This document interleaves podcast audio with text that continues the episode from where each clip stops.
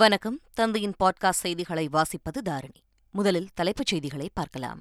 அதிமுக பொதுக்குழு வழக்கில் தனி நீதிபதி பிறப்பித்த உத்தரவிற்கு எதிராக இ பி எஸ் மேல்முறையீடு சென்னை உயர்நீதிமன்றத்தில் இன்று விசாரணை. நீலகிரியில் வசிக்கும் படுகரின மக்களை தனி பழங்குடியினர் சமூகமாக கணக்கிட வேண்டும். மத்திய அரசுக்கு திமுக எம்பி ஆர் ராசா கடிதம். யுபிஐ மூலம் பணம் செலுத்த கட்டணம் வசூலிக்கும் திட்டம் இல்லை. டிஜிட்டல் பரிவர்த்தனையை தொடர்ந்து ஊக்குவிக்கப்படும் என மத்திய அரசு விளக்கம். டெல்லியில் தாழ்தள பேருந்துகள் வாங்கியதில் முறைகேடு நடைபெற்றுள்ளதாக புகார். ஆரம்பகட்ட விசாரணைக்கு பதிவு செய்தது சிபிஐ. பெண் நீதிபதி மற்றும் காவல்துறை அதிகாரிக்கு மிரட்டல் விடுத்ததாக புகார். பாகிஸ்தான் முன்னாள் பிரதமர் இம்ரான்கான் மீது வழக்கு பதிவு. ஜிம்பாப்வேக்கு எதிரான ஒருநாள் கிரிக்கெட் போட்டித் தொடர் தொடரை முழுமையுமாக கைப்பற்றும் உத்வேகத்துடன் இன்று மூன்றாவது போட்டியில் களமிறங்கும் இந்திய அணி. இனி விரிவான செய்திகள். சென்னையில் ஹாப்பி ஸ்ட்ரீட்ஸ் நிகழ்ச்சியில் முதலமைச்சர் ஸ்டாலின் கலந்து கொண்டு பொதுமக்களை உற்சாகப்படுத்தினார். அண்ணாநகரில் நடைபெற்ற நிகழ்ச்சியில் கூடைப்பந்து, பேட்மிண்டன், டேபிள் டென்னிஸ் உள்ளிட்ட விளையாட்டுகள் முதல்வர் உற்சாகமாக விளையாடினார். தொடர்ந்து சைக்கிளிங்கில் ஈடுபட்ட அவர் பின்னர் 2 கிலோமீட்டர் தூரத்திற்கு மக்களுடன் இணைந்து நடந்து சென்றார். பின்னர் பொதுமக்கள் முதலமைச்சர் ஸ்டாலினுடன் செல்ஃபி எடுத்து மகிழ்ந்தனர். கட்சிக்கு எதிரான நடவடிக்கைகளில் ஈடுபட்டவர் ஓ பன்னீர்செல்வம் என முன்னாள் அமைச்சர் கே பி முனுசாமி தெரிவித்துள்ளார். கிருஷ்ணகிரி மாவட்டம் புளியஞ்சேரியில் செய்தியாளர்களிடம் பேசிய அவர் தலைமை கழகத்திற்கு ரவுடிகளை அழைத்துச் சென்று வன்முறையில் ஈடுபட்டதாகவும் அவர் சாடினார். எனவே அனைவரும் தமது பக்கம் வாருங்கள் என அழைப்பதற்கு ஓ பன்னீர்செல்வத்திற்கு எந்த தார்மீக உரிமையும் இல்லை என அவர் கூறினார். அரசியல் பச்சோந்திகளில் முதன்மையானவர் கே பி முனுசாமி என ஓபிஎஸ் ஆதரவாளர் புகழேந்தி கூறியுள்ளார். இதுகுறித்து ஹுசூரில் செய்தியாளர்களிடம் பேசிய அவர் கே பி முனுசாமிக்கு அரசியல் வாழ்வு தந்தவர் ஓபிஎஸ் என்றார். ஓபிஎஸ் குறித்து பேச கே பி முனுசாமிக்கு தகுதி இல்லை என்றும் இபிஎஸை ஒழிக்கவே அவர் அந்த முகாமிற்கு சென்றதாகவும் புகழேந்தி கூறினார். அரசியலில் நிரந்தர நண்பனும் கிடையாது, நிரந்தர பகைவனும் கிடையாது என ஜெயலலிதாவின் நேர்முக உதவியாளராகவிருந்த பூங்குன்றன் தெரிவித்துள்ளார்.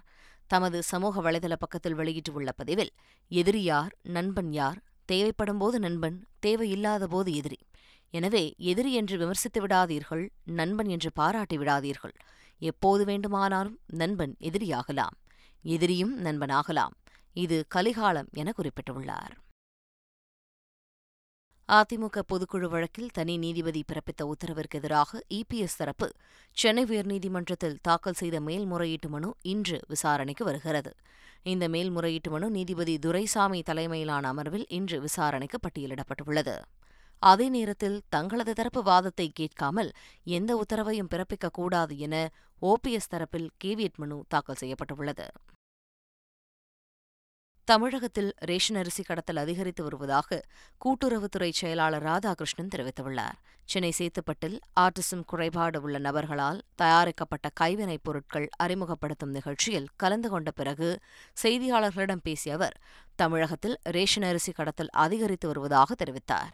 அரிசி கடத்தலை தடுக்க டிஜிபியிடம் கோரிக்கை விடுக்கப்பட்டுள்ளதாகவும் கூறினார். அண்மை காலங்களில் அரிசி கடத்தல் இந்த மாதிரி நிறைய வண்டிகள் நாங்கள் பிடிக்கிறோம் இல்லையா, இது ஒரு அண்மை காலங்களில் கொஞ்சம் தீவிரப்படுத்தி ஒரு சவாலாக வரக்கூடிய நிலைக்கு காரணம் என்னன்னா, நிறைய பேர் இந்த அரிசியை வாங்கிட்டு மற்றவங்களுக்கு வித்துறாங்க. கிருஷ்ணகிரி மாவட்டம் போச்சம்பள்ளியை அடுத்த கீழ்குப்பம் கிராம மக்கள் ஒட்டுமொத்தமாக திருப்பதி சென்றுள்ளதால் ஊரே வெறிச்சோடியது. அங்கு 400க்கும் மேற்பட்ட குடும்பத்தினர் வசிக்கும் நிலையில் 5 ஆண்டுகளுக்கு ஒருமுறை திருப்பதிக்கு குடும்பத்துடன் செல்லும் வழக்கத்தை கிராம மக்கள் வைத்துள்ளனர்.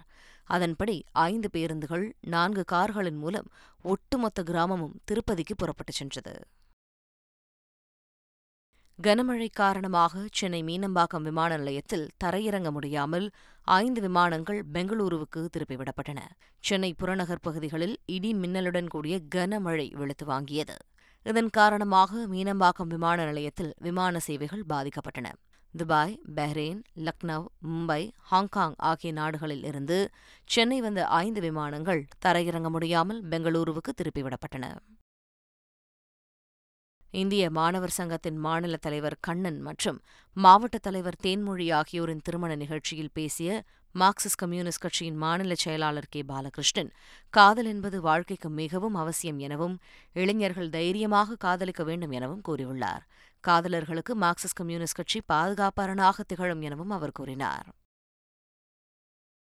தமிழகத்தில் கஞ்சா பயிரிடும் கலாச்சாரம் ஜீரோ கல்டிவேஷன் எனப்படும் பூஜ்ய நிலையை அடைந்திருப்பதாக மக்கள் நல்வாழ்வுத்துறை அமைச்சர் மா சுப்பிரமணியன் தெரிவித்துள்ளார். இதுகுறித்து செய்தியாளர்களிடம் பேசிய அவர், முதன்முறையாக தமிழகத்தில் கஞ்சா பயிரிடுதல் சுத்தமாக இல்லை என்றார். 4000 கோடி ரூபாய் மதிப்பிலான கஞ்சாவை அழிக்கும் பணியை தமிழக போலீசார் செய்ததாகவும் மா சுப்பிரமணியன் கூறினார். இதுவரைக்கும் வரலாறு எப்பவுமே இல்லாதபடி ஜீரோ கல்டிவேஷன் கஞ்சா பயிரிடுதல் என்பது தமிழகத்தில் சுத்தமாகவே இல்லை.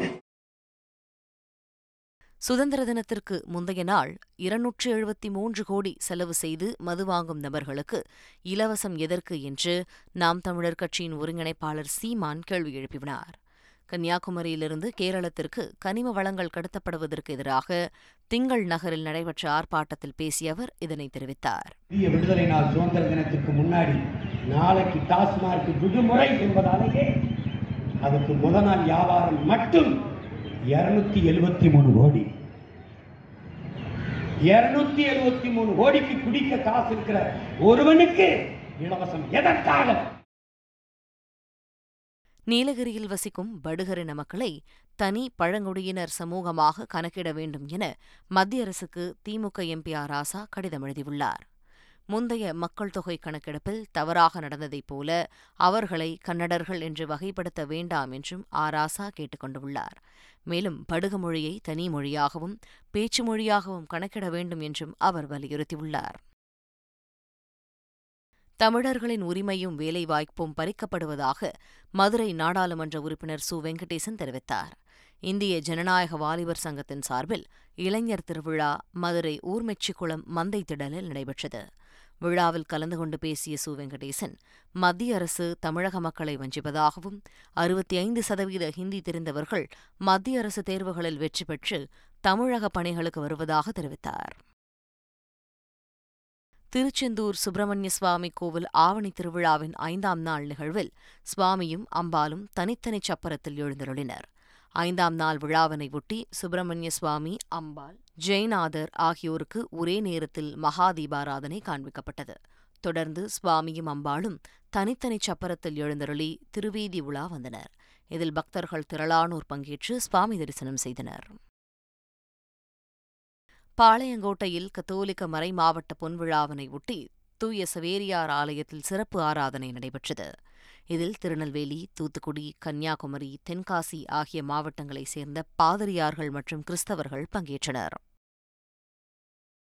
புதுச்சேரியில் காங்கிரஸ் மாநில தலைவரை நீக்கக் கோரி மேலிட பொறுப்பாளர் தினேஷ் குண்டுராவை கட்சியினர் முற்றுகையிட்டு வாக்குவாதத்தில் ஈடுபட்டனர்.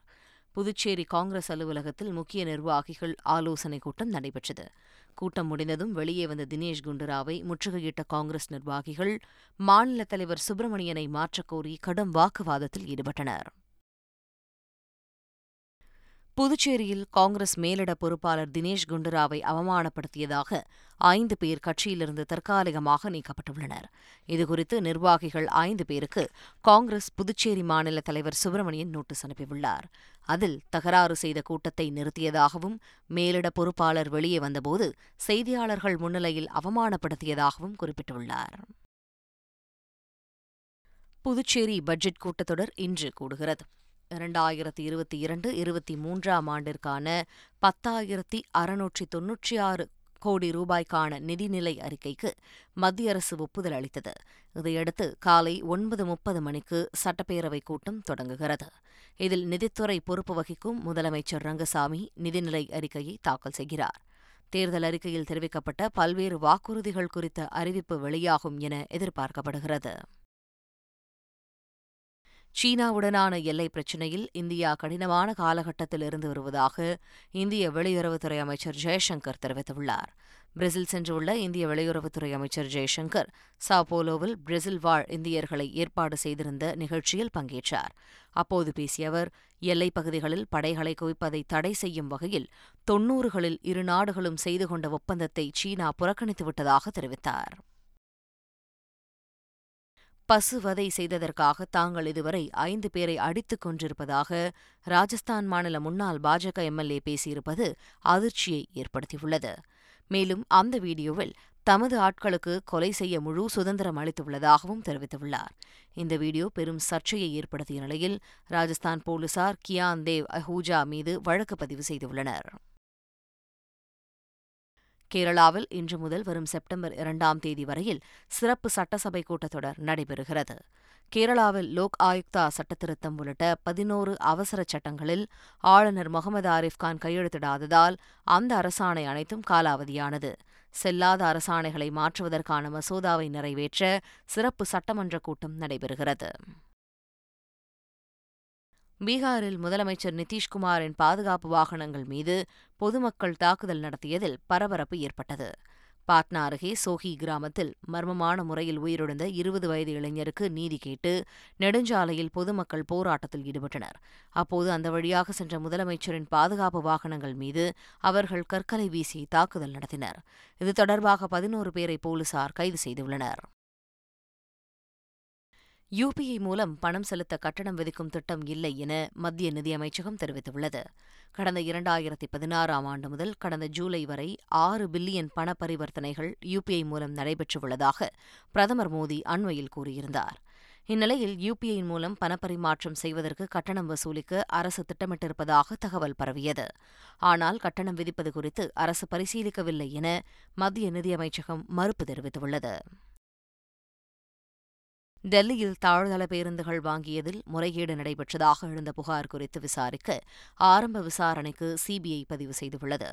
டெல்லியில் புதிய மதுக் கொள்கை ஊழல் பூதாகரமாகியுள்ளதால் சிபிஐ சோதனை நடத்தி விசாரணை நடத்தி வருகிறது.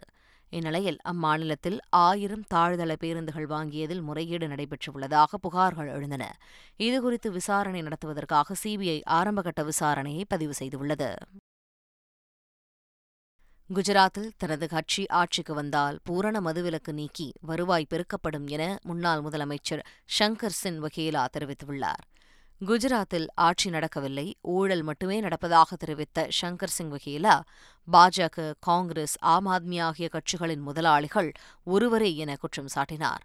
புதிதாக கட்சி ஆரம்பிக்க உள்ளதாகவும் வரும் சட்டப்பேரவைத் தேர்தலில் 182 தொகுதியிலும் போட்டியிடப் போவதாகவும் அவர் கூறினார். இமாச்சல பிரதேச மாநிலத்தின் காங்கிரஸ் தேர்தல் பிரச்சாரக் குழுவின் தலைவர் பதவியை அக்கட்சியின் மூத்த தலைவர் ஆனந்த் சர்மா ராஜினாமா செய்துள்ளார். அவர் தனது ராஜினாமா கடிதத்தை கட்சித் தலைவர் சோனியா காந்திக்கு அனுப்பியுள்ளார். வரும் நவம்பர் மாதம் இமாச்சலில் சட்டப்பேரவைத் தேர்தல் நடைபெறவுள்ள நிலையில் ஆனந்த் சர்மாவின் ராஜினாமா காங்கிரஸ் கட்சிக்கு பின்னடைவாக கருதப்படுகிறது. பாகிஸ்தான் முன்னாள் பிரதமர் இம்ரான்கான் மீது தீவிரவாத தடுப்புச் சட்டத்தின் கீழ் வழக்கு பதிவு செய்யப்பட்டுள்ளது. கடந்த சனிக்கிழமை இஸ்லாமாபாத்தில் நடந்த கட்சி பொதுக்கூட்டத்தில் பேசிய இம்ரான்கான், பெண் நீதிபதி ஒருவரையும் காவல்துறை உயரதிகாரிகளையும் மிரட்டியதாக கூறப்படுகிறது. இந்த குற்றச்சாட்டில் அவர் மீது தீவிரவாத தடுப்புச் சட்டத்தின் கீழ் வழக்கு பதிவு செய்யப்பட்டுள்ளது. சிங்கப்பூரில் தன்பாலன ஈர்ப்பாளர்களுக்கு எதிரான சட்டப்பேரவை ரத்து செய்யப்போவதாக அந்நாட்டு பிரதமர் லீ ஷியான் லோங் அறிவித்துள்ளார். அங்கு தன்பாலின உறவு குற்றமாக கருதி தண்டனை வழங்கும் சட்டம் அமலில் உள்ளது. இந்த நிலையில் சிங்கப்பூரின் தேசிய தின பேரணியில் பேசிய பிரதமர் லீ ஷியான் லோங், தன்பாலின ஈர்ப்பாளர்களின் திருமணம் சட்ட ரீதியாக அங்கீகரிக்க நடவடிக்கை எடுக்கப்படும் என தெரிவித்துள்ளார். சென்னையில் அஞ்சல் துறையின் சார்பில் 34வது அகில இந்திய கால்பந்து போட்டிகள் இன்று தொடங்குகின்றன. இதுகுறித்து செய்தியாளர்களிடம் பேசிய திருச்சி மண்டல post master general Govindarajan, Chennai Jawaharlal Nehru மைதானத்தில் வருகிற 26ஆம் தேதி வரை நடைபெறும் இப்போட்டிகளில் தமிழ்நாடு உட்பட 10 மாநில அணிகள் பங்கேற்க உள்ளதாக கூறினார். ஜிம்பாப்வேக்கு எதிரான ஒருநாள் கிரிக்கெட்டில் தொடரை முழுமையாக வெல்லும் உத்வேகத்துடன் இந்திய அணி இன்று கடைசி ஆட்டத்தில் விளையாடுகிறது. ஜிம்பாப்வேக்கு சுற்றுப்பயணம் மேற்கொண்டுள்ள இந்திய கிரிக்கெட் அணி 3 போட்டிகள் கொண்ட ஒருநாள் தொடரில் விளையாடி வருகிறது. முதல் 2 ஒருநாள் போட்டிகளிலும் இந்திய அணி எளிதில் வெற்றி பெற்று 2-0 என்ற கணக்கில் தொடரை கைப்பற்றியது. இந்த நிலையில் இந்தியா ஜிம்பாப்வே இடையிலான 3வது மற்றும் கடைசி ஒருநாள் போட்டி ஹரோரேவில் இன்று நடைபெறுகிறது. இந்திய நேரப்படி பிற்பகல் 12:45 மணிக்கு போட்டி தொடங்குகிறது. மீண்டும் தலைப்புச் செய்திகள். அதிமுக பொதுக்குழு வழக்கில் தனி நீதிபதி பிறப்பித்த உத்தரவிற்கு எதிராக இ பி எஸ மேல்முறையீடு சென்னை உயர்நீதிமன்றத்தில் இன்று விசாரணை. நீலகிரியில் வசிக்கும் படுகரின மக்களை தனி பழங்குடியினர் சமூகமாக கணக்கிட வேண்டும். மத்திய அரசுக்கு திமுக எம்பி ஆர் ராசா கடிதம். யுபிஐ மூலம் பணம் செலுத்த கட்டணம் வசூலிக்கும் திட்டம் இல்லை. டிஜிட்டல் பரிவர்த்தனையை தொடர்ந்து ஊக்குவிக்கப்படும் என மத்திய அரசு விளக்கம். டெல்லியில் தாழ்தள பேருந்துகள் வாங்கியதில் முறைகேடு நடைபெற்றுள்ளதாக புகார். ஆரம்பகட்ட விசாரணைக்கு பதிவு செய்தது சிபிஐ. பெண் நீதிபதி மற்றும் காவல்துறை அதிகாரிக்கு மிரட்டல் விடுத்ததாக புகார்.